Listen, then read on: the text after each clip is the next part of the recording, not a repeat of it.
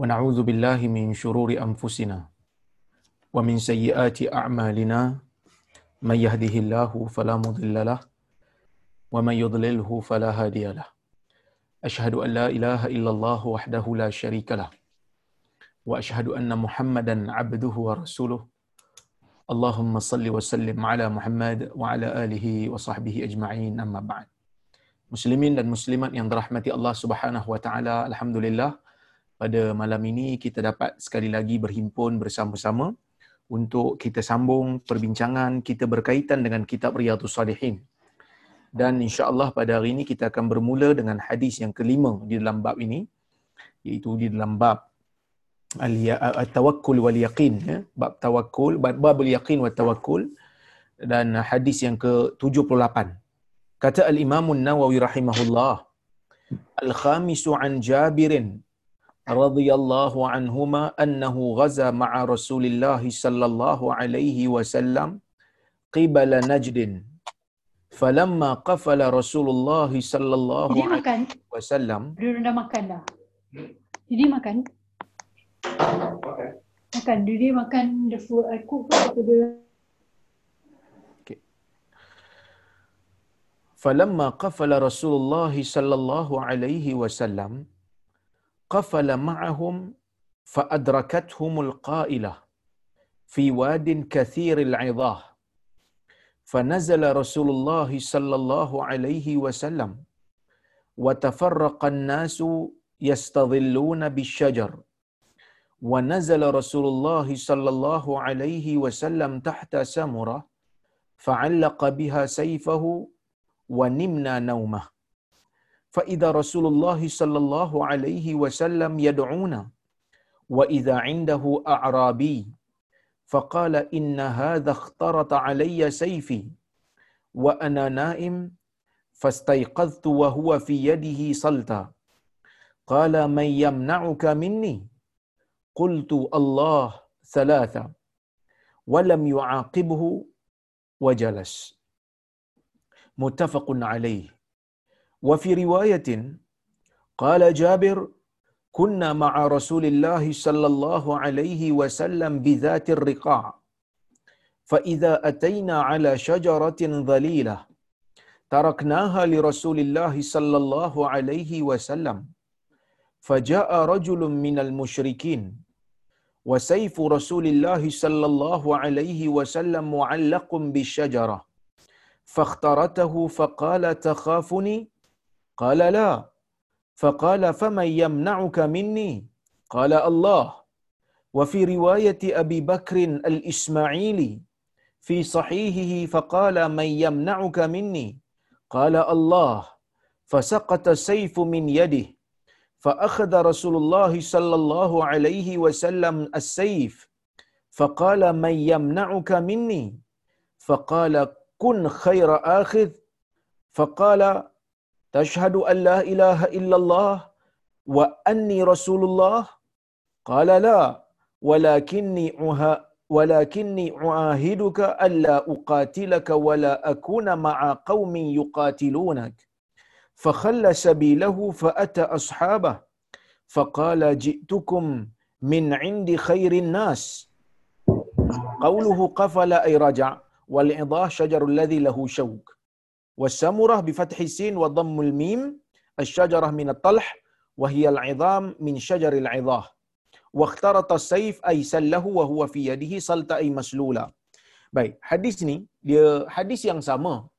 Tetapi Al Imam Nawawi membawakan be, be, beberapa riwayat bagi hadis yang sama kerana kalau kita hanya melihat kepada satu riwayat yang pertama ni mungkin kita tak berapa nak begitu faham konteks ataupun penceritaan yang nak dibawakan oleh sahabat yang bernama Jabir bin Abdullah radhiyallahu anhu ini.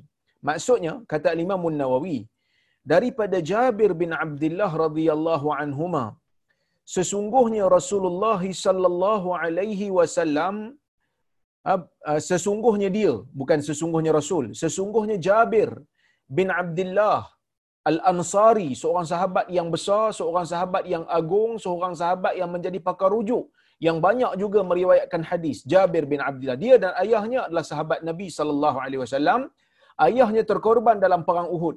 Sebelum daripada perang Uhud, sebelum ayah dia terkorban, ayah kepada Jabir ni tidak mengizinkan Jabir untuk uh, me, me, menyertai mana-mana perang bersama dengan Rasulullah SAW kerana ayah dia berpandangan Jabir ni masih lagi anak muda, masih lagi uh, perlu untuk uh, belajar ilmu-ilmu ketenteraan dan seumpamanya. Maksud umur belum cukup lagi. Tapi bila ayah dia wafat, syahid, uh, gugur syahid di medan Uhud, maka ketika itulah uh, Jabir mula berperang bersama dengan Nabi SAW. Kata Jabir, annahu ghaza ma'a Rasulullah sallallahu alaihi wasallam. Nabi uh, dia ni berperang dengan Nabi sallallahu alaihi wasallam, bukan berperang lawan Nabi. Dia berperang bersama dengan Nabi sallallahu alaihi wasallam qibala Najdin. Uh, ke arah Najat. Najat ni di mana? Najat ni arah-arah uh, timur semenanjung Arab ataupun timur kawasan Madinah. Ha, kawasan-kawasan nak ke Riyadh pada hari ini.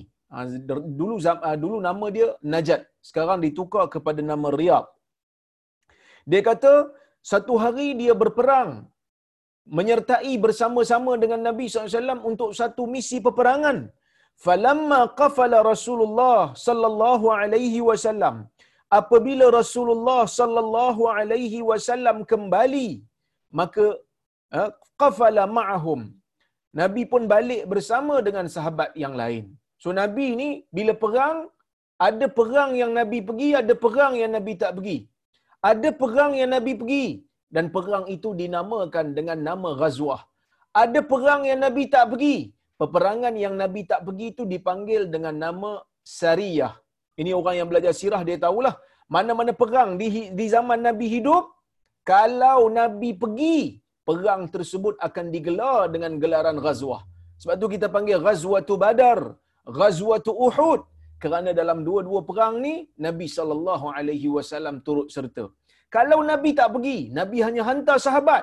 Kita panggil peperangan itu dalam sirah, kita panggil dia sariyah. Sariyah ni maksudnya, Nabi hantar rombongan, Nabi hantar pelatun untuk buat satu-satu mission. Seperti Sariyatul Khabat dan seumpamanya. Cuma ada satu perang Nabi tak pergi tetap dipanggil Ghazwah iaitu Ghazwatul Mu'tah. Nabi tak pergi tapi tetap dipanggil Ghazwah kerana para ulama mengatakan seolah-olah Nabi pergi kerana Allah Azza wa Jal menjelaskan di hadapan Nabi peristiwa peperangan itu betul-betul di hadapan Nabi seolah-olah macam Nabi melihat peperangan tu di depan mata seolah-olah macam Nabi join peperangan tu.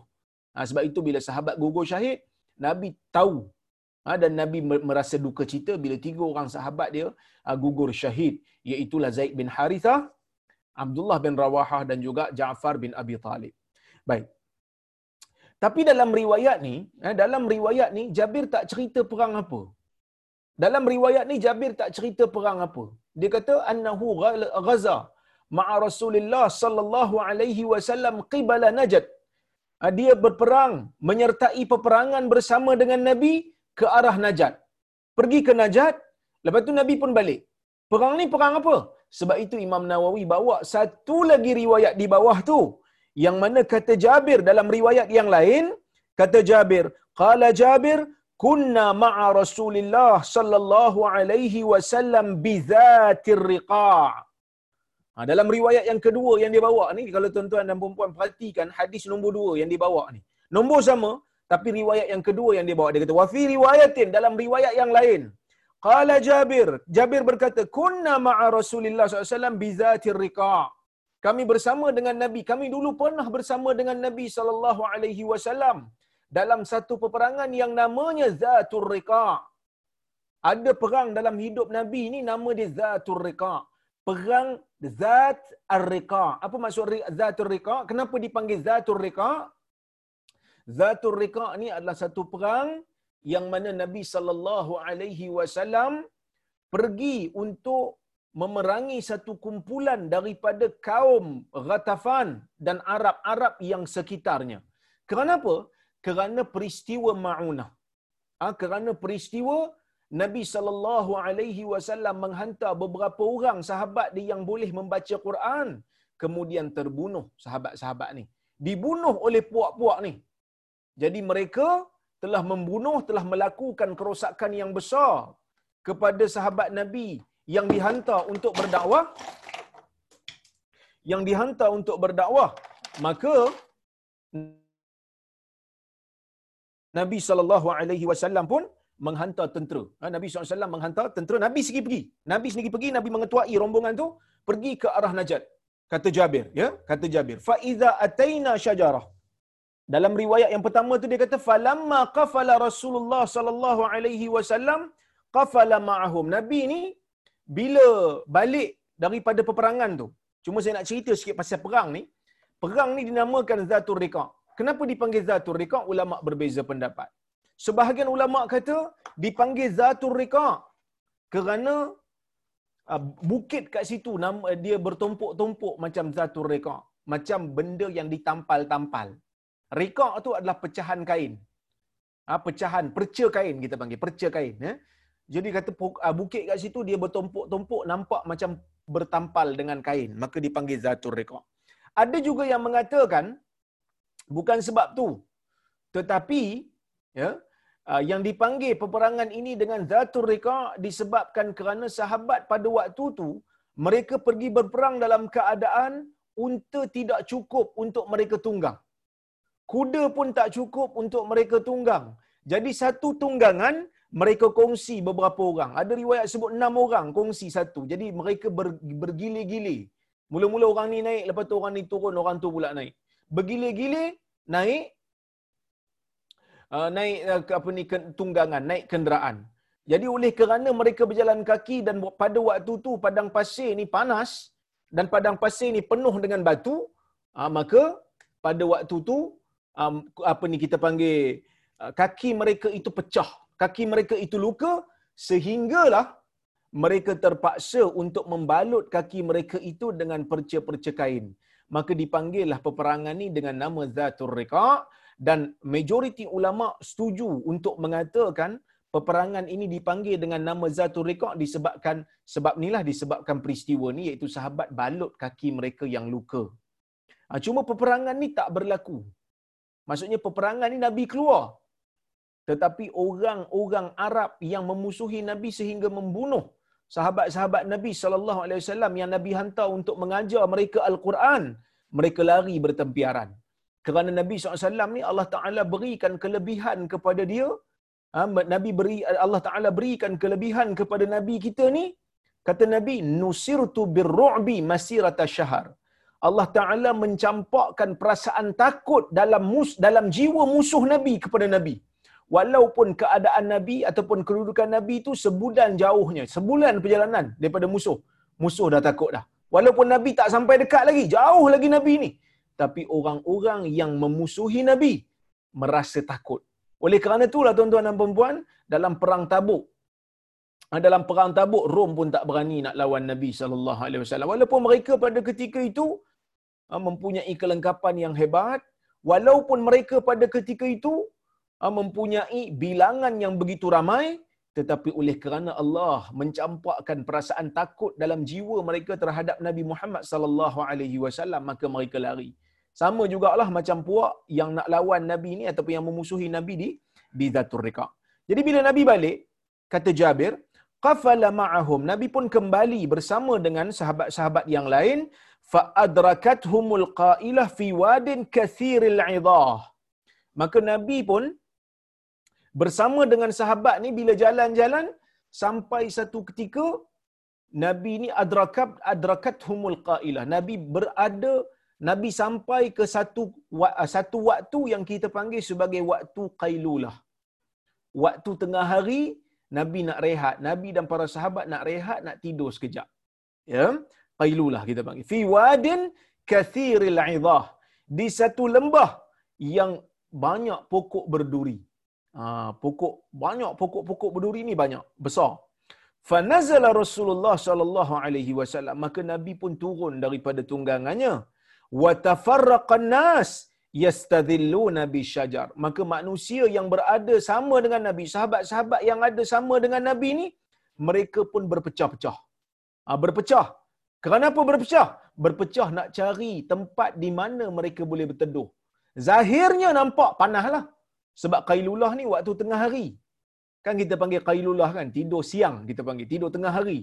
Yang mana bila sahabat tengok Nabi sallallahu alaihi wasallam turun daripada tunggangan untuk rehat, maka sahabat yang lain pun turunlah daripada tunggangan cari tempat untuk berteduh.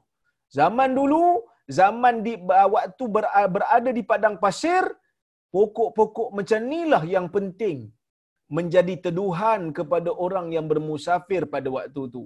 Maka sebab itu ada riwayat dalam Sunan Abi Dawud, Nabi sallallahu alaihi wasallam menyebutkan, "Man qata'a sidratan fi falah, sawwaballahu wajhahu ya sawwaballahu wajhahu ila nar atau kama qala."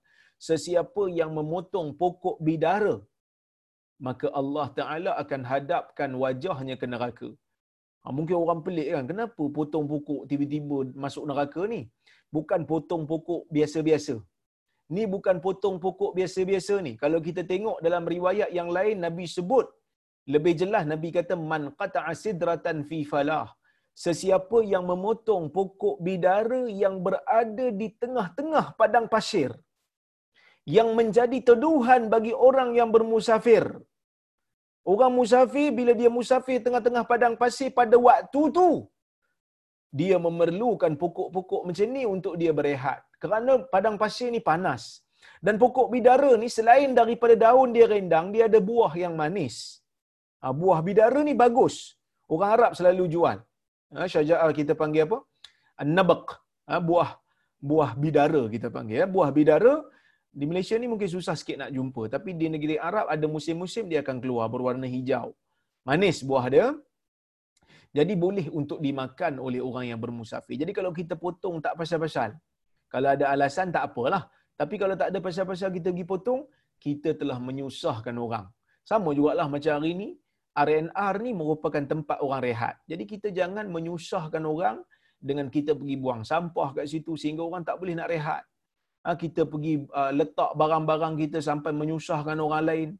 Ha, kita pergi jadikan RNR ni tempat untuk kita buang najis dan seumpamanya. Ini semua menyalahi akhlak dan adab Islam. Ha, jangan dibuat benda ni. Nabi SAW tak bagi. Nabi SAW sangat murka kepada orang yang potong pokok tiba-tiba tanpa ada alasan. Tanpa ada sebab. Jadi bila sahabat ni beredar, cari yastazilluna bisyajar. Mereka cari nak nak duduk di bawah teduhan pokok. Wa nazala Rasulullah sallallahu alaihi wasallam tahta samurah. Nabi pun ha, turunlah. Nabi turun berada di bawah pokok samurah. Pokok samurah ni pokok besar. Ha, pokok besar dia ada teduhan yang besar jugalah. Rendanglah pokok ni. Fa'allaqa biha sayfahu. Nabi pun sangkut pedang dia. Ya. Nabi pun sangkut pedang dia wanimna naumah. Kami pun tidur satu tidur. Maksud kami tidur sungguhlah. Kami tidur sungguh bersama dengan Nabi sallallahu alaihi wasallam. Fa iza Rasulullah sallallahu alaihi wasallam yad'una. Tiba-tiba kami dengar suara Nabi panggil kami. Tiba-tiba kami dengar suara Nabi panggil. Ha, panggil kami dengan suara. So Nabi mungkin menjeritlah wa huwa uh, sorry. Yad'una wa idza indahu a'rabi. Tiba-tiba di sisi nabi ni kami nampak ada seorang badui. Ha, ada seorang badui. Faqala. Maka badui ni kata uh, maka nabi kata inna hadza ikhtarata alayya sayfi wa ana naim. Sesungguhnya dia ni telah merampas telah memegang telah menghunuskan pedang aku kepada diriku sendiri dalam keadaan aku sedang tidur. So Nabi kan dia sangkut pedang dia dekat pokok. Jadi badui ni dia pergi ambil pedang Nabi tu dia pergi hunus dekat pedang tu dekat Nabi. Dia pergi halakan pedang tu dekat Nabi. Kemudian dalam keadaan tu Nabi tidur, fastaiqadtu wa huwa fi yadihi salta.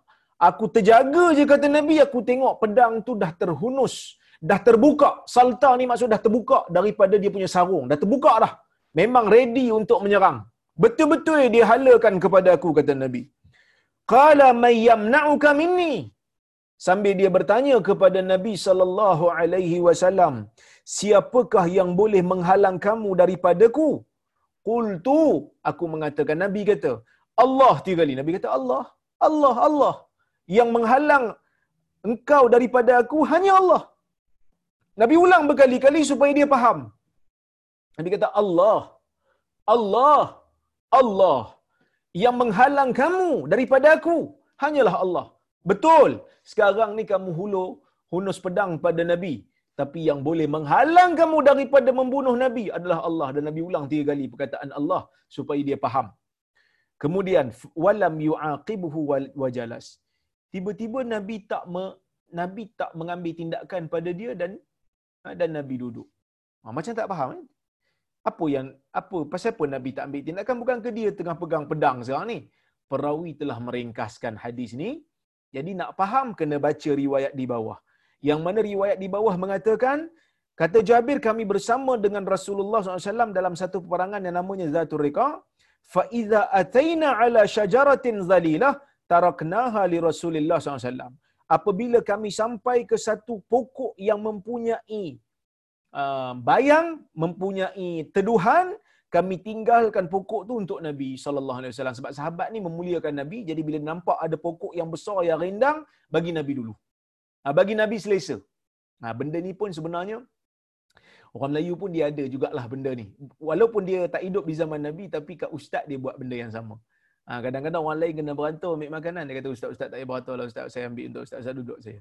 Ha, kerana dia rasa macam dia nak khidmat untuk untuk ustaz dia. Dia nak khidmat untuk guru dia. Bukan ustaz saja, guru dia. Guru yang mengajar agama pada dia, guru yang mengajar ilmu keduniaan pada dia, dia rasa nak berkhidmat. Dan perkara ini termasuk dalam adab yang baiklah. Ha, termasuk dalam adab yang baik. Maka, faja'a rajulun minal musyrikin. Datang seorang lelaki daripada kalangan musyrikin. Tadi disebut dalam riwayat yang pertama, tadi disebut Arabi. Disebut Arab Badui. Dia tak bagi tahu Muslim, tak Muslim. Dalam riwayat ni bagi tahu. Ha, ini penting bila kita nak memahami hadis, kena faham hadis ikut riwayat-riwayat yang berbeza. Dan saya dah tulis dah benda ni dalam kitab yang terbaru insya-Allah yang akan keluar, metodologi memahami teks hadis. Antara nak cara nak faham hadis mesti himpunkan riwayat. Dan nak himpunkan riwayat ni pun ada disiplin dia. Ha, mesti ada disiplin. Kita tak boleh ambil riwayat-riwayat yang palsu. Tak boleh ambil riwayat-riwayat yang terlalu daif. Nak ambil riwayat kena ambil riwayat yang sahih ataupun hasan. Daif bolehlah kalau untuk melengkapkan jalan cerita. Tapi yang palsu, yang terlalu daif tak boleh pakai. Ha, tak boleh. Tak boleh pakai. Maka dia kata dalam riwayat ni Jabir menjelaskan lagi dia kata faja'a rajulun minal musyrikin datang seorang lelaki daripada kalangan orang musyrik. So kita tak heranlah oh patutlah dia hunuskan pedang kat Nabi sebab dia bukan muslim. Dia tak percaya pun dekat Nabi sallallahu alaihi wasallam. Dia tak percaya. Ah, wa saifu Rasulullah SAW mu'allaqun bi syajarah. Dan pedang Rasulullah SAW disangkut di pokok. Ha, disangkut di pokok. Sama lah macam riwayat tadi kata, Nabi menyangkutkan pedangnya di pokok. Dia datang dalam keadaan pedang Nabi tersangkut di pokok. Nabi sangkut pedang dia kat pokok tu. Fakhtaratahu. Dia pun ambil pedang Nabi. Dia halakan ke Nabi. Faqala takhafuni. Dia tanya Nabi, kau takut pada aku? Tadi soalan tu, soalan tadi macam beza sikit. Soalan kata, soalan tadi kata, siapa yang boleh menghalang kamu daripada aku? Kat sini dia kata, takhafu ni, kau takut pada aku? Mungkin badui ni tanya dua soalan. Cuma perawi sana ringkaskan, perawi sini pun ringkaskan. Ha, kat sini dia tambah soalan dia kata, kau takut pada aku? Kau takut pada aku? Okey. Nabi kata, la. Nabi kata, tak, aku tak takut. Ini menunjukkan Nabi SAW adalah seorang insan yang bertawakal kepada Allah dalam keadaan orang hunus pedang dekat Nabi pun, Nabi tak ada nak merayu kepada orang lain supaya selamatkan dia. Kerana Nabi SAW tahu nyawa dia di tangan Allah Azza wa Jal. Allah yang berkuasa ke atas sesuatu, kalaulah katakan takdir Allah dia luka di tangan badui ini, maka lukalah dia. Ha, maka luka. Nabi kata, aku tak takut. Aku serah pada Allah faqala faman yamna'uka minni? Tengok. Ha, soalan ni ada tadi yang pertama ya. Cuma perawi yang pertama tadi diringkaskan ya. Faman yamna'uka minni? Siapa yang menghalang siapa yang boleh halang kau daripada aku sekarang ni? Siapa yang boleh halang aku bertindak pada engkau sekarang ni? Nabi kata Allah. Nabi kata Allah. Wa fi riwayat Abi Bakrinil Ismaili dalam riwayat Abu Bakar Ismaili di dalam kitab sahihnya faqala may yamna'uka minni dia kata, siapa yang menghalang kau daripada aku? Nabi jawab, Allah. Nabi kata Allah. Fasaqata sayfu min yadihi. Bila Nabi kata Allah aja, jatuh pedang daripada tangan dia. Maksud dia terkejut. Dia kata, Masya Allah. Mungkin dia disebut dalam jiwa dia, Masya Allah. Aku hunuh pedang kat dia. Dia tak takut langsung. Aku tanya, dia boleh jawab. Aku tanya, dia boleh jawab. Mungkin orang lain kalau hunuh pedang, okey, siapa yang boleh selamatkan kau sekarang ni? Mungkin dia kata, tolonglah, jangan bunuh aku. Aku ni anak ramai lagi. Aku ni nak hidup lagi. Aku ni masih sihat. Bunuhlah orang ni. Contoh. Tapi Nabi SAW, dia tak tunjuk pada orang lain dia tak tak dia tak dia tak merayu dia tak apa dia kata Allah yang boleh menghalang Allah yang boleh menghalang kau nyawa aku berada di tangan Allah nyawa kau juga berada di tangan Allah mungkin itulah maksud nabi yang boleh halang aku yang boleh halang kau untuk bertindak pada aku Allah okey baik Fasaqata sayfu min yadihi jatuhlah pedang daripada tangan badui ini yang yang tak beriman ni. Fa akhadha Rasul fa akhadha Rasulullah SAW as-sayf. Maka Nabi pun ambil pedang tu, bila jatuh je Nabi tu ambil. Menunjukkan Nabi ni tangkaslah juga. Ha, Nabi bukan biasa-biasa punya, Nabi ni panglima. Panglima perang lah juga, jeneral perang lah juga. Okey. Maka Nabi dengan pantas dengan tangkas Nabi mengambil pedang tu, faqala yamna'uka minni. Nabi pula tanya, siapa yang boleh halang kau daripada aku sekarang? Faqala kun khaira akhir. Badui ni kata, jadikanlah dirimu sebaik-baik orang yang mengambil. Maksudnya, maafkan akulah. Janganlah bunuh aku. Kau dah ambil pedang ni, jadilah sebaik-baik orang yang ha, sebaik-baik orang yang mengambil sesuatu, sebaik-baik orang yang menangkap. Ya? Faqala, tashhadu an la ilaha illallah wa anni rasulullah adakah kau mengaku bahawasanya tiada Tuhan yang disembah melainkan Allah dan aku adalah Rasulullah? Qala la, dia kata tak, aku tak beriman dengan tu. Bukan maksudnya dia tak percaya adanya Allah, tapi dia tak percaya Allah Taala itu saja yang layak untuk disembah sebab dia musyrik. Orang musyrik ni tuan-tuan dan puan dia bukan tak percaya Tuhan. Orang musyrik dia bukan tak percaya Tuhan. Orang musyrik mensyirikkan Tuhan. Ada beza di antara orang musyrik dengan orang mulhid. Mulhid ialah orang yang atheist. Atheist. Ya. Atheist ialah orang yang tak percaya Tuhan. Dia kata, terciptanya alam ini dengan sendirinya tanpa ada pencipta. Ha, itu atheist. Manakala musyrikin, mereka percaya adanya Tuhan. Tapi dalam masa yang sama, mereka mensyirikkan Tuhan. Mereka menyembah Tuhan dan dalam masa yang sama, mereka menyembah berhala-berhala yang lain. So, laki ni, dia percaya kepada Tuhan. Tapi dalam masa yang sama, dia menyembah berhala lain. Dia menyembah benda-benda lain selain daripada Allah. Maka sebab itu Nabi tanya dia, "Atashhadu alla ilaha illallah?" Adakah kau akan mengaku tiada Tuhan yang disembah dengan kebenaran melainkan Allah? Kamu nak bertauhid tak sekarang ni? Kamu percaya ke kepada tauhid? Kamu percaya tak aku ni Rasulullah? Dia kata tak, aku tak beriman, aku musyrik. Maka dia janji kat Nabi, "Walakinni uahiduka tetapi aku ni berjanji dengan kamu alla uqatilak supaya aku tidak memerangi kamu wala akuna ma'a qaumin yuqatilunak dan sekali-kali aku tidak akan bersama dengan kaum yang memerangi kamu. So bila Nabi pegang pedang ni, Nabi tanya pula kat dia, ya? Nabi tanya pula kat dia, siapa yang boleh halang kau daripada aku? Kan? siapa yang boleh halang kau daripada aku? Dia dia dia pujuk nabi. Dia kata jadilah orang jadilah manusia yang sebaik-baik pengambil. Jadilah pemaaf. Jangan ambil tindakanlah pada aku. Nabi tanya kau nak bertauhid tak? Dia kata no aku tak mau. Tapi aku janji dengan kau. Ya Muhammad aku janji dengan kau. Aku lepas ni aku takkan memerangi kau dan aku lepas ni takkan duduk dengan kaum yang memerangi kau fakhalla sabilahu maka Nabi sallallahu alaihi wasallam pun kosongkan jalannya. Kosongkan jalan maksud Nabi tak halang dia nak dia nak berjalan. Nabi tak halang dia nak keluar. Nabi suruh dia beredar. Nabi dia nak beredar, pergi beredar. Nabi taklah ganggu dia. Ya. Fa atta ashabahu, kemudian dia ni Badui ni dia pergi jumpa dengan sahabat-sahabat dia. Faqala ji'tukum min 'indi khairin nas.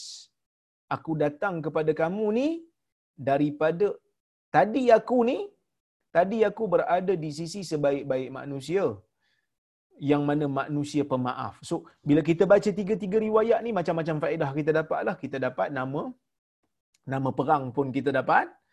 Kenapa dikatakan dalam riwayat yang pertama tu Nabi memaafkan dia kerana pedang dah jatuh daripada tangan dia dan Nabi berjaya ambil pedang tu. Kalau kita baca riwayat pertama tu tak apa faham. Dia tanya siapa yang menghalang kau daripada aku? Nabi jawab Allah tiga kali, tiba-tiba dia sebut walam yu'aqibhu. Nabi tak ambil tindakan pada dia dan dan Nabi duduk. Sepatutnya kita kata siapa dia Nabi tak ambil tindakan sedangkan waktu tu bukan pedang ada kat tangan apa ni badui tu lagi. Bila kita baca riwayat Abu Bakar Al-Ismaili baru kita nampak oh sebenarnya pedang tu dah jatuh dah daripada tangan badui dan Nabi berjaya ambil. Sepatutnya Nabi boleh ambil tindakan pada dia. Tapi Nabi tak ambil. Sebab dia janji dengan Nabi dia tak nak perang dengan Nabi. Dia janji dengan Nabi dia tak nak duduk dengan orang yang memerangi Nabi. Dan Nabi SAW menunjukkan contoh yang baik.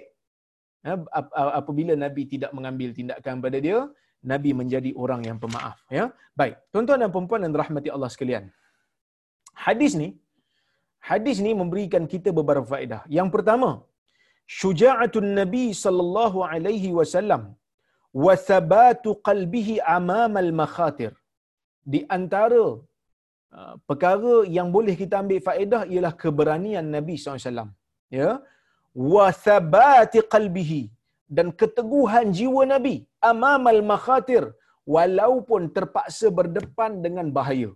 Nabi berdepan dengan bahaya sebab yang bersama yang yang sorry yang pegang pedang Nabi pada waktu tu eh, yang pegang pedang Nabi pada waktu tu adalah musuh Nabi. Nabi pun tak tahu dia nak buat apa dengan pedang tu. Tapi ia tidak menghalang Nabi sallallahu alaihi wasallam untuk menyerahkan diri dia untuk menyerahkan diri dia kepada Allah, untuk menyerahkan segala urusannya kepada kepada Allah Azza wa Jal. Dan Nabi SAW teguh jiwa lah. Nabi tak merayu pada orang kerana Nabi tahu. Semua yang berlaku pada diri Nabi adalah dengan kehendak Allah, adalah dengan kuasa Allah. Baik. Wathiqatuhu billahi ta'ala. Dan kepercayaan Nabi ni kepada Allah. Wasidqu tawakkulihi dan kebenaran tawakal Nabi alaih kepada Allah wa husnul iltija'i ilaih dan bagusnya Nabi SAW menyerahkan dirinya kepada Allah Azza wa Jal. Kemudian yang kedua, atharu tawakkul ala Allah Ta'ala fil khalasi minasyada'id. Kesan kita bertawakal kepada Allah ni akan menjadikan kita ni ha, bebas daripada bahaya bebas daripada musibah. Nabi SAW berdepan dengan bahaya. Tapi tak ada benda lain yang Nabi boleh tunjuk kepada kita dalam keadaan tak ada apa benda pun nak di nak dipilih melainkan hanyalah tawakal pada waktu itu maka kita tawakal. Bila sampai satu ketika kita tak boleh nak buat apa dah. Bila sampai satu ketika semua urusan bukan di tangan kita dah. Maka apa lagi yang kita boleh buat? Hasbunallah wa ni'mal wakil cukuplah bagi kita Allah dan dialah sebaik-baik ha, pengurus yang menguruskan urusan kita. Maka Nabi sallallahu alaihi wasallam ajar kita satu konsep yang sangat penting. Konsep tawakal bila tidak ada ruang dah untuk berusaha. Kita akan sampai satu ketika dalam satu keadaan yang mana tidak ada ruang lagi untuk kita, tidak ada kita panggil apa jalan lagi untuk kita berikhtiar. Apa yang kita perlu buat? Tawakal kepada Allah. Dialah yang menguruskan urusan kita. Ya hayyu ya qayyum bi rahmatika astaghis aslih li sya'ni kullah wala takilni ila nas ila nafsi tarfata ain. Wahai tuhan yang maha hidup wahai tuhan yang maha berdiri. Bi rahmatika astaghis dengan rahmatmu ya Allah aku minta pertolongan. Kan? Ini di antara doa nabi. Aslih li sya'ni kullah wahai tuhan perbaikilah keadaan aku seluruhnya. Wala takilni ila nafsi tarfata'in dan janganlah kau serahkan diriku kepada aku sendiri untuk aku urus walaupun hanya dengan sekelip mata. Biarlah aku ni diuruskan oleh dirimu wahai Tuhan kerana zatmu berkuasa ke atas sesuatu kerana zatmu berkuasa ke atas semua perkara. Ya? Baik Kemudian kata Syekh uh, Mustafa Bura lagi dia kata afun Nabi sallallahu alaihi wasallam wa karami khuluqihi. Iaitu keampunan Nabi, kemaafan Nabi SAW dan kemuliaan akhlak Nabi. Wa adam intiqamihi li nafsih. Dan Nabi tidak membalas dendam untuk diri dia. Wa bu'du nadharihi fil umur. Dan Nabi ni jauh pandangan dia. Mungkin kalau dia bunuh badui tu dia dapatlah orang kata apa puaskan hati dia tapi Nabi ni berpandangan jauh berpandangan berpandangan jauh ni maksud apa aku maafkan dia pada waktu ni mungkin dia akan rasa aku ni orang pemaaf, Islam ni pemaaf kerana aku diutuskan oleh Allah menjadi nabi untuk membawa ajaran Islam. So kita pun samalah kita orang Islam ni pun kena ada benda tu. Iaitu ciri pemaaf, sifat pemaaf. Kan? Ha, kerana orang akan nampak bukan kita saja, orang akan nampak ajaran yang kita bawa iaitu agama kita. Terutama kalau yang buat salah dengan kita tu non-Muslim. Non-Muslim buat salah dengan kita. Dia datang kat kita, dia kata minta maaf sangat-sangat. Kita kata kat dia, tak apalah. Awak buat ni pun, ya, mungkin awak tak sengaja saya maafkanlah. Tak ada masalah saya maafkan. Cuma lain kali jangan buat lagi lah. Kerana agama saya pun ajar saya untuk memaafkan orang. So nanti dia akan rasa macam agama Islam ni agama yang damai. Agama yang Islam ni bukan agama yang galakkan kepada permusuhan, galakkan kepada keganasan. Ha, kita hidup di zaman ni tuan-tuan, zaman di mana orang nampak Islam ni ganas. Sedangkan bukan begitu. Tak sampai satu persen daripada orang Islam terlibat dengan Daesh, terlibat dengan IS. Tetapi itulah yang dibesar-besarkan seolah-olah macam majoriti orang Islam setuju dengan IS. Sedangkan tidak begitu. Jadi apa cara kita nak buat? Cara kita nak buat adalah dengan kita counter. Kita tunjukkan akhlak yang baik kita tunjukkan tata cara, tata budi yang baik supaya orang yang bukan Islam nampak, oh orang Islam ni tak adalah ganas. Orang Islam ni pemaaf. Orang Islam ni baik. Bahkan orang Islam lebih baik daripada daripada apa yang aku jangka, daripada apa yang mereka fikir. Saya ada seorang kawan yang saya cerita dulu kan. Dia masuk Islam. Sehingga dipukul oleh abang dia. Kan mak dia pun marah dia masuk Islam kerana mak dia rasa bila dia masuk Islam, dia ni India. So bila mak dia mak bila mak dia tahu yang dia masuk Islam, mak dia rasa macam dia akan hilang. Akan jadi Melayu. Maka dia pun azam pada diri dia pada waktu tu dia kata aku akan jadi lebih baik daripada aku waktu zaman aku Hindu dulu. Maka dia santun ibu dia, dia sayang mak dia lebih. Dia berkhidmat dengan mak dia lebih daripada waktu dia Hindu dulu. Sehingga kan mak dia rasa bila dia jadi Muslim, bila mak dia rasa lepas dia jadi Muslim ni, dia lagi rapat dengan mak dia berbanding sebelum dia jadi Muslim. Sehingga kan tuan-tuan dan perempuan yang rahmati Allah sekalian, punya bagus dia ni, kawan saya ni, kan masih hidup lagi. Saya tak mau ceritalah nama dia. Kalau saya sebut nama dia tuan-tuan tahu. Dia pernah cerita pada saya. Sehingga kan, setelah daripada dia balik daripada Jordan, buat first degree dia, dia sebenarnya senior saya lah. Dia umur banyak lagi pada saya. Cuma kami buat PhD sama-sama. Uh, degree dia buat dulu, saya kemudian lepas dia balik pun saya pergi. Cuma PhD buat sama-sama. Satu batch dengan saya. Dia cerita, dia kata waktu sebelum mak dia, bila dia dah balik pada Jordan buat first degree, lepas daripada lepas daripada SPM tu, abang dia tahu dia masuk Islam, abang dia pukul dia, abang dia marah dia, mak dia pun kecewa dengan dia. Dia lari. Dia lari pergi ke Kelantan belajar dengan Perkim, lepas tu dia pergi Jordan. Dapat sumbangan beasiswa, dia pergi Jordan, dia belajar. Dan bagus tuan-tuan dia belajar. Dia baca Quran sedap lagi pada kita. Sekarang menjadi pakar tafsir. Kawan saya ni, sahabat saya ni, doktor. Dalam bidang tafsir, PhD. Ya, Asal Hindu. Suara sedap. Jadi bila dia balik tuan-tuan dan puan bila dia balik, satu hari tu dia balik, dia pergi kat rumah mak dia. Mak dia Hindu. Dia picit kaki mak dia. Dia kata kat mak dia, Mak, saya sayang kat mak. Ni dia cerita kat saya. Dia kata, saya sayang kat mak. Mak dia tengok muka dia. Dia kata, Mak, bagilah saya ni khidmat untuk mak. Saya ni dah lama hidup kat luar. Kita pun dah lama tak duduk sekali. Maka saya saya nak supaya kita ni bila sampai ke negeri akhirat kita dapat duduk sekali kita dapat duduk sekali. Kalau kita lain agama mak pastinya kita tidak akan dapat duduk sekali. Pasti mak akan duduk jauh daripada saya di sudut tempat. Kerana agama kita lain. Tuan-tuan dan puan yang rahmati Allah sekalian bila disebut perkataan tu ya bila disebut perkataan tu mak dia menangis. Mak dia menangis kuat.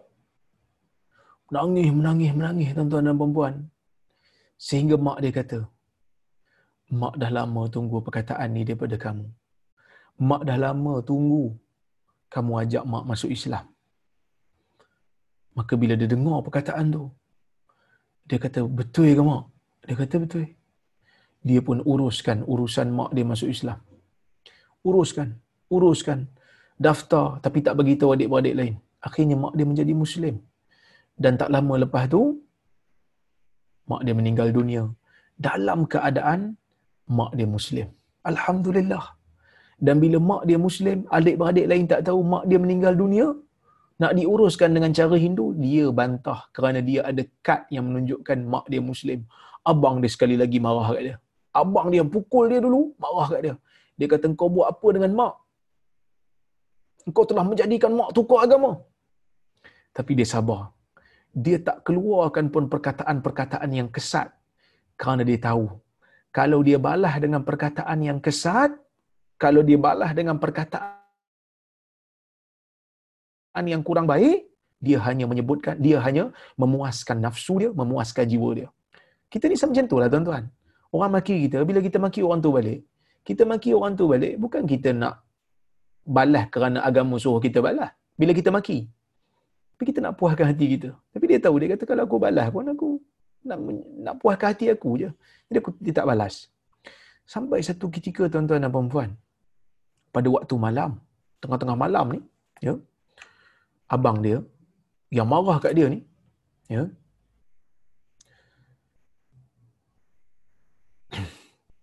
bila abang dia marah kat dia ni, lama dah abang dia tak kontak dia, tiba-tiba tengah-tengah malam tu abang dia kontak dia. Dia kata abang kontak dia, bila abang dia kontak dia tuan-tuan dan puan dia tanya, dia pun takut lah juga, apa hal pula abang aku ni tiba-tiba uh, call aku tengah malam ni. Dia kata dekat, bila dia, dia angkat lah, dia angkat, abang dia kata kat dia, tolong bawa aku, tolong tunjukkan aku jalan. Ya. Tolong tunjukkan aku jalan. Maka dia pun kata, abang nak pergi mana? Dia faham literal lah kan. Abang nak pergi mana? Sampai nak suruh saya tunjuk jalan ni, saya pergi ambil lah. Dia kata, tolong tunjukkan aku jalan yang lurus. Aku nak masuk Islam. Tuan-tuan dan perempuan dan rahmati Allah sekalian, dia bertakbir bila dengar abang dia nak masuk Islam. Abang yang yang asalnya sangat anti dengan dia bila dia masuk Islam. Akhirnya abang ni lah yang masuk Islam. Dan bila masuk Islam, dia uruskan pendaftaran. Tak lama lepas tu abang dia meninggal dalam keadaan dia Muslim. Alhamdulillah. Dengan akhlak yang baik. Dia telah berjaya mengislamkan dua orang daripada keluarganya. Maka inilah akhlak yang baik. Sifat kemaafan. Dia maafkan abang dia walaupun abang dia pukul dia sampai pecah kepala dia. Sampai luka kepala dia. Tapi dia maafkan abang dia. Nabi SAW menunjukkan kepada kita satu sikap yang baik. Sikap memaafkan. Sikap melupakan bila orang buat salah dengan kita dan bila dia telah insaf, maafkanlah dia. Saya pun Kan? Ada juga orang datang minta maaf. Kadang-kadang orang tulis dalam page inbox kepada saya minta maaf. Saya maafkan. Saya tak kata saya baik. Tapi kalau orang tanya saya, kalau orang tanya saya, macam mana ustaz boleh maafkan dia? Saya kata mudah aja. Di antara petua yang saya buat untuk memaafkan orang, bila orang tu datang minta maaf atas satu kesilapan dia yang kita tak tahu, jangan tanya. Dia datang kata, saya ustaz, saya dulu banyak kata kat ustaz, banyak fitnah ustaz, saya minta maaf ustaz. Kita tak tahu pun dia kata apa, jangan tanya. jangan tanya. Saya tak pernah tanya. Saya tak pernah tanya dia kata apa. Kalau dalam inbox pun orang bagi apa ni bagi macam-macam mesej minta maaf apa semua, saya tak pernah. Saya kata saya maafkan. Moga kita semua diberi petunjuk sentiasa oleh Allah Subhanahu Wa Taala. Sebab kalau kita tanya dan dia cerita satu-satu, mungkin kita akan mungkin kita akan marah, mungkin kita akan sakit hati. Lebih baik tak tahu daripada tahu. Itu salah satu cara untuk kita memaafkan. Tak payah tahu. Tak payah ambil tahu. Itu di antara cara yang mujarab bagi saya lah. Maksudnya saya yang tak apa nak baik ni pun, ha, boleh untuk memaafkan orang dengan petua jangan tanya. Kalau kita tanya, dia sebut satu-satu, mungkin kita akan sakit hati. Ha, jadi sebab itu jangan tanya. So bila dia tak tanya, bila dia dia tak bercerita, jangan. Jangan tanya. Maafkan saja. Kerana sebelum ni, sebelum kita tahu dia kutuk kita, kita bahagia aja. Sebelum kita tahu dia dia maki hamun kita, kita bahagia saja. Maka sebab itu tak perlu Tak perlu pening-pening kepala untuk kita untuk kita ambil tahu perkara-perkara yang tak perlu pun untuk kita tahu. Jadi ni kepentingan untuk untuk berakhlak baik. Bila akhlak baik, orang akan rasa. Akhlak baik, orang akan rasa praktikalnya Islam. Ha, sebab tu kadang-kadang saya banyak jugalah tegur kawan-kawan. Diri saya juga dan kawan-kawan. Kadang-kadang kita nak amal sunnah ni, akhlak mesti baik. Jangan jadi orang yang keras. Jangan jadi orang yang suka maki hamun. Jangan memandang orang dengan pandangan yang benci ataupun marah kerana mereka tidak faham. Dulu pun kita tak faham. Sekarang kita faham. Kita sayangkan sunnah dan kita amalkan sunnah. Jadi macam mana cara kita faham? Mungkin kita faham kerana sebelum ni kita dengar ceramah nasihat yang baik-baik. Maka kita ucaplah perkataan yang baik kepada orang lain yang belum faham. Sama macam kita faham, macam kita belum faham dulu. Oleh kerana itulah tuan-tuan dan puan-puan dan rahmati Allah sekalian, kepentingan berakhlak dengan akhlak yang baik, kepentingan memaafkan orang yang tersilap dan berdosa. Walaupun orang tu bukan Islam, Nabi maafkan dia. Walaupun dia musyrik, Nabi maafkan dia. Sehingga dia akui kepada sahabat-sahabat dia, Nabi sallallahu alaihi wasallam adalah sebaik-baik manusia. Walaupun dia tak beriman dengan Nabi ni, tapi dia tahu Nabi ni sebaik-baik manusia. Nabi ni orang yang akhlaknya sangat baik sehingga melepaskan aku walaupun aku dah bunuh pedang kat dia. Aku tanya lagi soalan siapa boleh halang engkau daripada aku? Siapa yang boleh halang kau daripada aku? Dan dia bertawakal tinggi dan dalam masa yang sama dia berani dan dalam masa yang sama dia berakhlak mulia dengan memaafkan aku. Jadi tuan-tuan dan puan-puan dan rahmati Allah sekalian, hadis ni memberi gambaran lah kepada kita tentang kepentingan kepentingan bertawakal sehingga kita menjadi berani. Kan? Bila kita tawakal kepada Allah, serahkan urusan kita kepada Allah, kita akan jadi manusia yang berani. Kerana apa? Kerana kita tahu semua urusan hidup kita diuruskan oleh Allah Azza wa Jalla. Allah yang menguruskan, kita hanya usaha dan kepentingan memaafkan dan berakhlak baik. Bila berakhlak baik, orang akan tengok Islam itu baik. Bila kita ni ceramah asyik nak maki orang je, datang uh, dengar ceramah ustaz ni contohnya, kita rasa macam tak menenangkan, jadi kita kena cek sesuatu. Mungkin ada yang tidak kena. Ataupun kalau kita ni lagi belajar agama, lagi garang, lagi belajar agama, lagi maki orang, maka kita perlu lakukan sesuatu. Kerana belajar agama ni sepatutnya menjadikan manusia santun, menjadikan manusia sopan, menjadikan manusia berakhlak, menjadikan manusia ha, memaafkan orang lain. Wallahu alam. Baik. Kita tengok hadis berikutnya. Hadis ni pun tak panjang sangat, boleh kita uh, baca untuk malam ini. As-Sabi' kata Imam Nawawi hadis nombor 7 dalam bab ni. Hadis nombor 80. Eh sorry. Ya, hadis nombor 79, sorry. As-Sadis. An Umar radhiyallahu anhu qal, sami'tu Rasulullah SAW yaqul, "Law annakum tatawakkaluna 'ala Allah haqqa tawakkulihi la razaqakum kama yarzuqu at-tayra taghdu khimasa wa taruhu bitana." Rawahu Tirmizi wa qala hadisun hasan. Hadis yang keenam ni kita dah baca dah. Semalam kita apa ni kemarin kita baca. Saya dah syarahkan dengan hadis yang sebelum ni.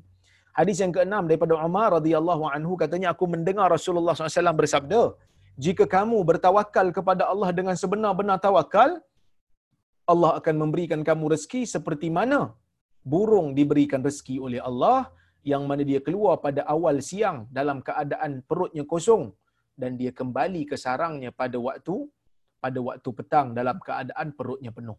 Ha, tawakal burung. Kerana tawakal burung, tawakal yang sempurna, tawakal yang tinggi, dia tak tahu pun kat mana rezeki dia, dia hanya terbang, Allah Ta'ala berikan rezeki dan dia hanya bertawakal dan berusaha dan mencari. Okey, ini saya dah huraikan, saya tak hurai lagi. Yang ketujuh as-sabi' an Abi Umarah al-Bara ibni Azib radhiyallahu anhuma qala qala Rasulullah SAW ya fulan idza awaita ila firashik faqul Allahumma aslamtu nafsi ilaik wa wajjahtu wajhi ilaik wa fawwadtu amri ilaik wa alja'tu dhahri ilaik raghbatan wa rahbatan ilaik la malja'a wa la manja minka illa ilaik amantu bi kitabika alladhi anzalt wa bi nabiyyika alladhi arsalt fa innaka in mitta min laylatika mitta 'ala al-fitrah wa in asbahta asab asbahta asabta khaira muttafaqun alaih baik Wa fi riwayatin fi sahihain 'anil Bara' qala qala Rasulullah sallam idza ataita majja'a fatawadda wudu'aka lis-salah thumma taji' ala shaqqika al-ayman wa qul wa dzakara nahwahu thumma qala waj'alhunna akhira ma taqul.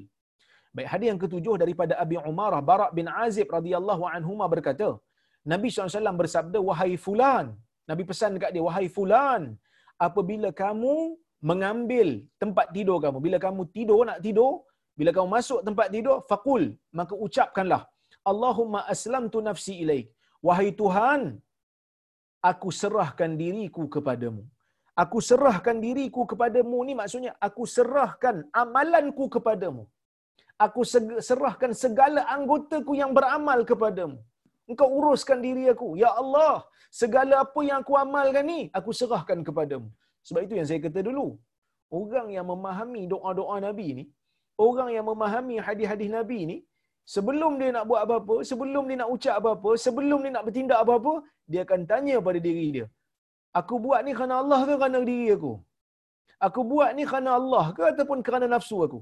Itu soalan pertama. Soalan kedua, bila dia dah jawab soalan pertama, aku buat ni kerana Allah. Soalan kedua datang, layak ke untuk Allah? Perbuatan yang aku buat ni layak ke untuk Allah? Dua soalan ni kalau dia berjaya jawab dengan jawapan yang baik, dia akan selamat. Maka hadis ni bagi tahu doa kita janji pada Allah, wahai Tuhan, aku serahkan diriku kepadamu. Anggota-anggota yang beramal ni pun beramal kerana-Mu yang aku serahkan diriku kepadamu. Wa wajjahtu wajhi ilaik dan aku menghalakan wajahku kepadamu wahai Tuhan. Menghalakan wajah ni kata Kirmani seorang ulama hadis, dia mengatakan aku serahkan wajah aku menghadapkan wajahku kepadamu. Maksudnya waktu aku beramal, waktu aku bertindak dengan tindakan sesuatu, wajah aku, pandanganku hanya pandangan untuk mendapatkan keredaanmu. Aku tidak ada perasaan takabur, aku tidak ada perasaan riak. Wajah aku hanyalah aku hadapkan kepadamu ya Allah. Bukan aku buat sesuatu, orang nampak macam baik, tetapi aku sebenarnya menyembunyikan kejahatan dalam jiwaku. Aku tak mau sifat orang munafik yang bermuka-muka. Talam dua muka kata orang, kata orang Melayu, ya. Baik. Wa fawattu amri ilaik dan aku serahkan segala urusanku kepadamu. Sama ada urusan luaran ataupun urusan jiwa aku serahkan kepadamu wahai Tuhan. Wa alja'tu zahri ilaik dan aku pindahkan belakangku kepadamu. Zahri ini belakang, zahar. Belakang, tulang belakang. Kenapa aku pindahkan belakangku kepadamu? Maksudnya, kita ni kalau nak bersandar, kita bersandar belakang. Baru selesa sandar macam ni kan, belakang. Jadi maksudnya kita bersandar kepada kepada kuasa Tuhan. Maksudnya kita mengharapkan kuasa Tuhan. Kita nak selesa dengan kurniaan Tuhan. Seolah-olah kita bersandar kepada kurniaan Tuhan. Ragbatan wa rahbatan ilaik. Kerana ragbah suka cinta cinta kepada nikmat Allah cinta kepada pahala Allah cinta kepada syurga Allah jadi kita hadap semua ni untuk Allah diri kita kita hadap untuk Allah wajah kita kita halakan kepada Allah urusan kita kita serahkan kepada Allah kita juga bersandarkan kepada kuasa Allah kerana kita nakkan pahala daripada Allah dan syurga daripada Allah warahbatan ilaik dan kita juga takut dengan azab dan bencana daripada Allah. La malja manja minka illa ilaik. Tidak ada tempat untuk berlindung dan tidak ada tempat untuk selamat daripada kamu wahai Tuhan melainkan kembali kepada kamu. Aku tak boleh lari ke mana? Aku lari ke mana pun kalau aku tidak kembali kepada Tuhan, Allah Ta'ala akan memberikan azab kepada aku. Tidak ada jalan selamat untuk aku. Tidak ada tempat untuk aku berlindung daripada azab Tuhan melainkan mestilah aku kembali kepada Tuhan. Amantu bi kitabika allazi anzalt. Aku beriman dengan kitab yang kau turunkan. Para ulama menyebut Kirmani mengatakan dalam Fathul Bari karya Ibn Hajar Asqalani, kitab ni mungkin Quran lah. Boleh jadi boleh jadi juga semua kitab, Quran, Zabur, Taurat dan Injil. Aku beriman semuanya adalah daripada Allah.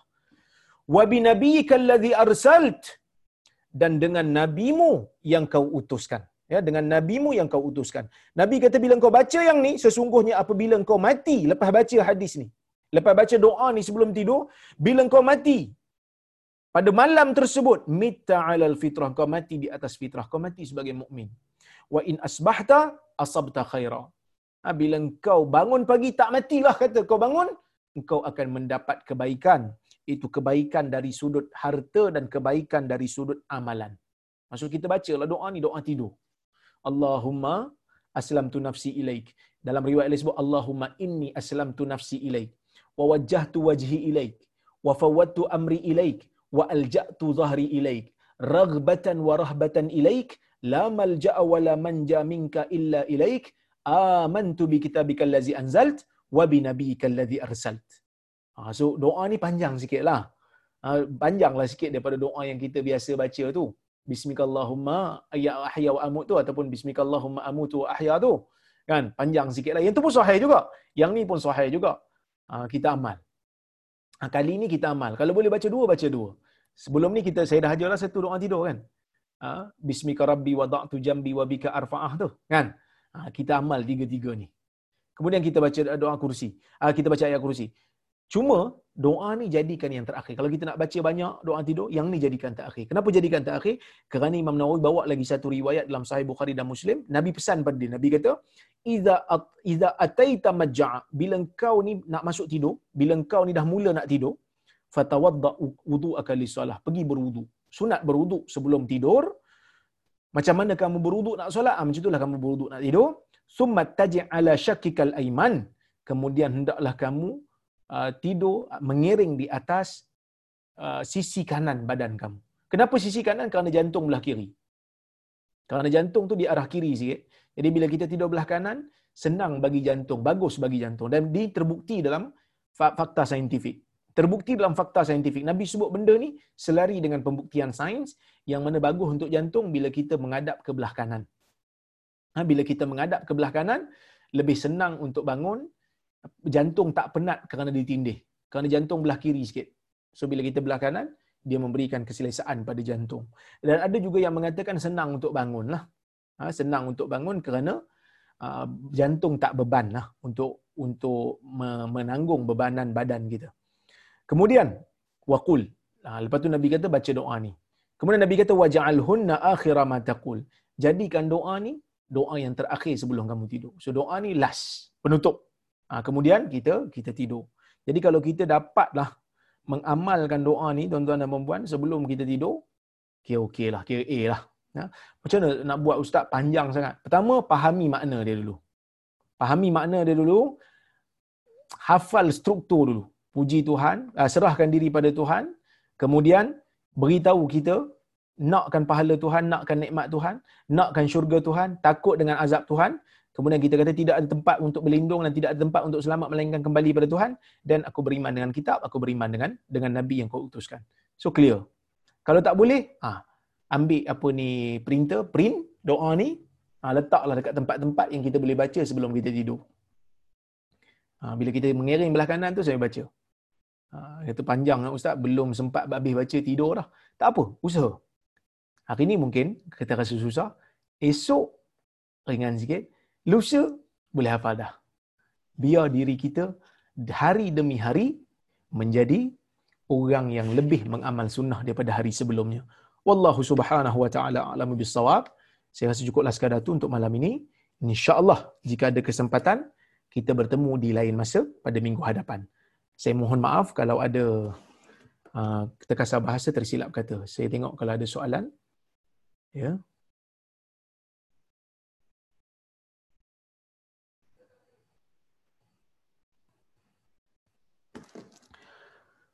Assalamualaikum. Waalaikumsalam. Adakah kelebihan daun bidara seperti ditanam di kawasan rumah dan sebagainya? Uh, dari sudut hadis tidak ada sebut. Tetapi Nabi bila tak bagi itu, Nabi tak bagi potong tu dalam riwayat Abu Daud menunjukkan dia ada dia ada manfaat. Cuma dalam perubatan silam mereka memang menggunakan daun bidara. Bahkan dalam hadis Nabi suruh mandikan mayat ni dengan daun bidara. Menunjukkan daun, daun bidara ni ada kegunaan dia lah. Sebahagian ulama seperti Az-Zahabi menyebutkan daun bidara ni digunakan untuk perubatan. Contohnya untuk sihir dan seumpamanya. Tidak ada hadis tetapi ia dibuktikan untuk sihir ini tidak ada hadis lah yang menyebutnya tetapi dia dibuktikan dengan pengalaman. Ya, wallahu alam. Tidak apalah kalau nak pakai daun bidara, kalau nak tanam daun bidara okey, tak ada masalah. Kerana ia adalah daun, dia adalah pokok yang rendang, memberi manfaat dan buah dia pun baik. Okey. Baik. Assalamualaikum doktor. Waalaikumsalam. Saya berada di shopping mall dan telah masuk waktu maghrib. Oleh kerana PKPP saya terpaksa beratur untuk solat di surau dan tidak menyangka begitu ramai yang menunggu giliran. Dalam ketika beratur panjang yang ramai dan lama waktu dan lama itu waktu maghrib hampir habis dan saya berkemungkinan tidak sempat menunaikan solat maghrib. Pada ketika itu bolehkah saya niat dan menjamakkan waktu maghrib ke isyak setelah pulang ke rumah nanti jazakallahu khair. Wa anta fajazakallahu khair. Eh, dalam isu ni uh, mazhab Syafi'i dia tak benarkan. Maksudnya tuan mesti keluar daripada daripada tempat itu pergi ke tempat yang tuan-tuan boleh untuk uh, ambil uh, solat maghrib solat maghrib. Jadi kalau dalam isu tu ada ada ruang untuk solat di, di luar surau boleh solat di luar surau. Tetapi kalau keadaan tidak mengizinkan contohnya tidak bawa sejadah sendiri dan agak tak benarkan kita solat di luar kerana mungkin akan berlaku jangkitan dan kita pun ada rasa ketakutan di situ maka kita boleh mengikut mazhab Hambali yang mengatakan boleh jamak apabila boleh jamak tanpa kasar boleh jamak tanpa kasar kalau kita, sebab kita tak musafir. Uh, uh, kerana ada ke, uh, ke, kesukaran. Kesukaran nanti kita balik kita jamak takhir. Berdasarkan hadis riwayat Ibnu Abbas yang mana kata Ibnu Abbas jama'a Rasulullah SAW baina dhuhri wal asri wal maghrib wal isya'i bil Madinah min ghairi khaufin wala safar wala marad. Nabi menjamakkan solat di Madinah antara zuhur dan asar, maghrib dan isya' walaupun di Madinah eh, sebab Nabi orang Madinah walaupun tidak ada permusafiran ataupun tidak ada ketakutan. Maksudnya bila sa anak murid sa Ibn Abbas tanya, lima lima fa'ala dhalik, kenapa Nabi buat? Ibn Abbas kata arada alla yuhrija ummatahu, Nabi tidak suka untuk menyusahkan umatnya. Okey? Jadi saya saya kira bolehlah ikut pendapat mazhab Hambali lah masalah ni. Boleh jamak kalau tidak ada ruang langsung dah. Ha, tapi dengan syaratlah tak ada ruang langsung ya. Kalau ada ruang kita dahulukan ruang tersebut. Di dalam Quran terdapat banyak doa-doa yang boleh kita amalkan. Betul. Apakah dibolehkan kita membaca ayat Quran khususnya ayat 18 surah Hujurat untuk mencari barang yang barang kita yang hilang. Menggunakan ayat Quran untuk berdoa, untuk bertawassul dengan dengan maknanya selagi mana tidak menyalahgunakan maksud tersebut tidak menjadi salah. Ha, tidak menjadi salah. Boleh. Kerana membaca Quran termasuklah amal soleh dan kita bertawassul dengan amal soleh itu untuk mendapatkan sesuatu. Ha, itu tak ada masalah. Ya, Assalamualaikum bro. Adakah perang Zatul Riqaq ni bermulanya terjadi doa kunut bila Nabi terlalu sedih sebab few sahabatnya dibunuh? Ya, doa kunut nazilah kita panggil. Ha, doa kunut nazilah kerana sahabat Nabi tidak tidak uh, dibunuh dalam keadaan zalim maka Nabi pun mendoakan kunut nazilah mendoakan supaya Allah menghancurkan mereka-mereka yang telah membunuh sahabat Nabi wasallam. Baik. Assalamualaikum. Waalaikumsalam kalau orang minum arak, solatnya tidak diterima untuk 40 hari. Ya, hadis ni saya tengok anda kalau ada riwayat Imam Mus, uh, riwayat Imam Nasa'i kot tak silap. Kejap.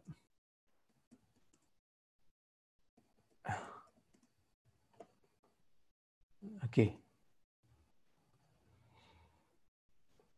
Saya bacakan dia punya matan ya. Okey.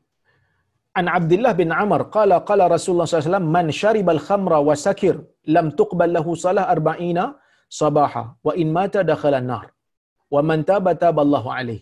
Okey. Maksudnya sesiapa yang minum arak dan mabuk tidak diterima amalannya tidak diterima solatnya selama 40 hari.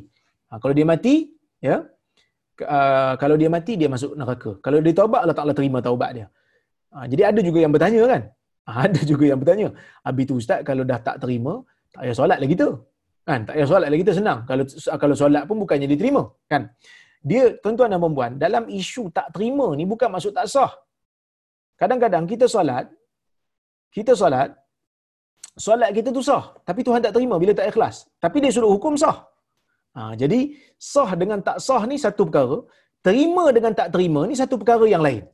Ha, terima dengan tak terima ni satu perkara yang yang lain. Jadi dalam isu ni para ulama mentafsirkan hadis ni. Hadis ni hadis sahih ya. Hadis ni hadis sahih. Para ulama mentafsirkan hadis ni dengan maknanya eh, dengan maknanya um, dia bila minum arak lepas tu dia tak taubat kalau dia solat sekalipun Allah tak terima kerana berdosa dia. Tapi dia kena solat. Kalau dia tak solat dia berdosa. Kalau dia tak solat dia berdosa. Kalau dia solat Allah Taala tak terima. Ha, jadi bahayalah. Ha, bahaya. Ni riwayat Nasa'i ha, dengan sanad yang sahih. Okey. Jadi sebab itu para ulama menyebut bukan makna Allah Taala tak terima solat tu maksud solat tak sah. Ataupun boleh dia meninggalkan solat? Tak. Dia solat, dia wajib solat tetapi solat itu tidak memberi pahala kepada dia. Apa yang dia perlu buat? Dia perlu bertaubat segera. Ya. Dia perlu bertaubat segera. Walaupun dia kena solat, dia walaupun solat tak terima, dia kena solat dan dia kena dia kena bertaubat segera. Sebab itu dalam riwayat yang lain disebut dia kena bertaubat. Faman taba taballahu alaih. Siapa bertaubat Allah Taala terima. So bila dah minum arak kena kena bertaubat segera supaya amalan diterima.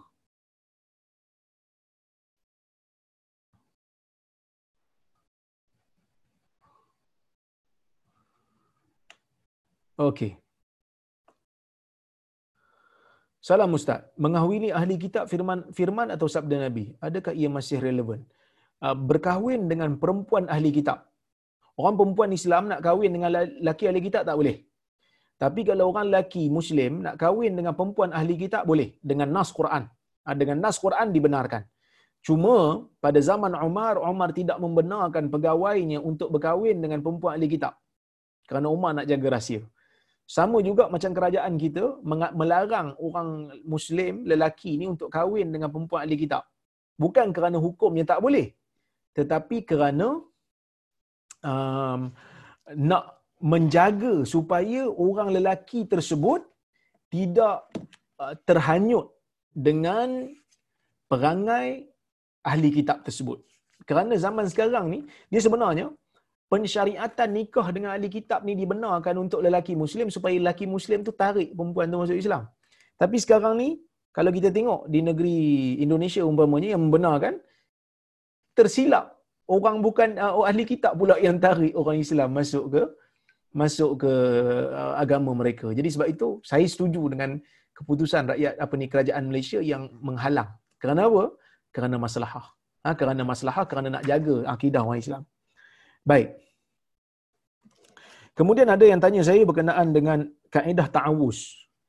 Kaedah ta'awuz ni baca auzubillah minasyaitonirrajim lah. Baca auzubillah ni adalah beberapa riwayat yang sebut saya ada sebut dalam kitab saya ah, Q&A solat. Cuma ada orang tanya buku ni, buku ni ustaz ada lagi tak ustaz? Ah, buku ni dah tak ada dah. Tidak diulang cetak. Ha, saya di, dicetak 5000 naskah. Habis dalam masa sebulan, tiba-tiba karya Bestari tak nak cetak lagi dah. Saya pun tak tahu kenapa. Ramai orang tanya lagi buku saya ni. Tapi keputusan penerbit saya tak boleh buat apalah. Sebab saya pun dah sign kontrak hmm, kan? Untuk copyright saya dah bagi kat dia. So di antara riwayat-riwayat yang menyebutkan tentang lafaz ta'awuz ni ada dengan uh, apa ni isti'azah yang kita selalu sebut. Iaitu a'udzubillahi minasyaitonirrajim ataupun a'udzubillahi samiil alim minasyaitonirrajim betul? Pun ada juga. A'udzubillah a'udzubillah hisamiil alim minasyaitonirrajim innahu huwas samiul alim ada Ha, kemudian astaizu billah minasyaitonirrajim pun boleh. So ada beberapa cara. A'udzu billahi minasyaitonirrajim. A'udzu billahi samil alim minasyaitonirrajim. A'udzu billahi samil alim minasyaitonirrajim. Innahu huwas samiul alim. Kemudian astaizu billah minasyaitonirrajim. Itu juga adalah sahih. So keempat-empat ni boleh. No problem. Ha, kita berdoa kepada Allah untuk berlindung dengan Allah daripada syaitan yang terjam. Wallahu alam. Uh, mudah-mudahan ada manfaat untuk kelas malam ini. Saya uh, mohon maaf kalau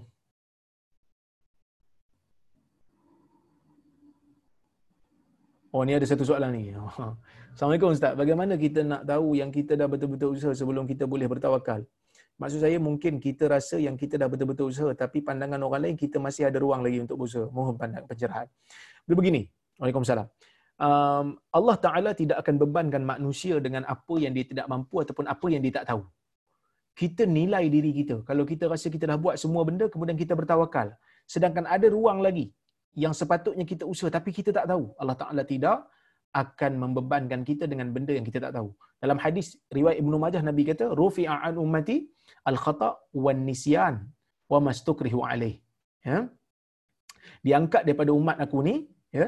Dia diangkat daripada uh, uh, umat aku ni dosa silap dosa uh, lupa dan dosa kalau orang tu dipaksa.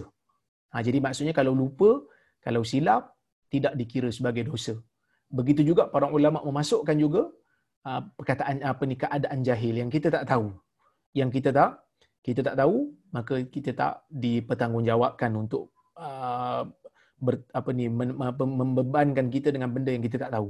Jadi kalau kita memang dah tak ada daya dah kita rasa kita boleh bertawakal, Allah Taala tidak bebankan kita dengan benda kita tak tahu. Sebab kadang-kadang kita pun tak perasan juga ada ruang yang lain kan.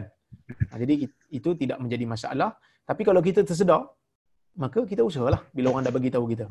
Wallahu alam, terima kasih banyak. Insya-Allah kita jumpa pada waktu yang lain. Saya mohon maaf ya kalau silap silap kata terkasar bahasa. Aku qauli hadza wa astaghfirullahal azim li wa lakum. Assalamualaikum warahmatullahi wabarakatuh. Terima kasih pada Haji Shah kerana menganjurkan kelas. Wallahu a'lam. Terima kasih Ustaz.